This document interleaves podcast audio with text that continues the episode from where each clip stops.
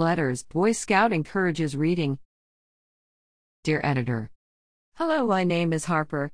I am a Boy Scout here in Henrico, and for my Communications Merit Badge, I am reaching out to you to share some of my thoughts about the importance of reading. Reading is so incredibly important in so many ways. It allows people to learn, escape to new worlds, and experience new perspectives.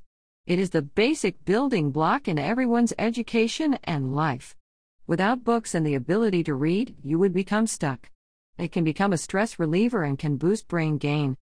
Keeping this topic in mind, as I explored your website, I wasn't able to find many articles promoting reading, new authors, libraries, etc. I looked through entertainment as well as education, and still, there weren't many stories that talked about these things. I am hoping that emailing you will encourage your hardworking writers and editors to create a new focus on this topic and sprinkle in more articles like this. It could help more people than you know get into reading and create a new interest that would benefit them for the rest of their lives. Spread the joy that comes from books and reading. Sincerely, Harper.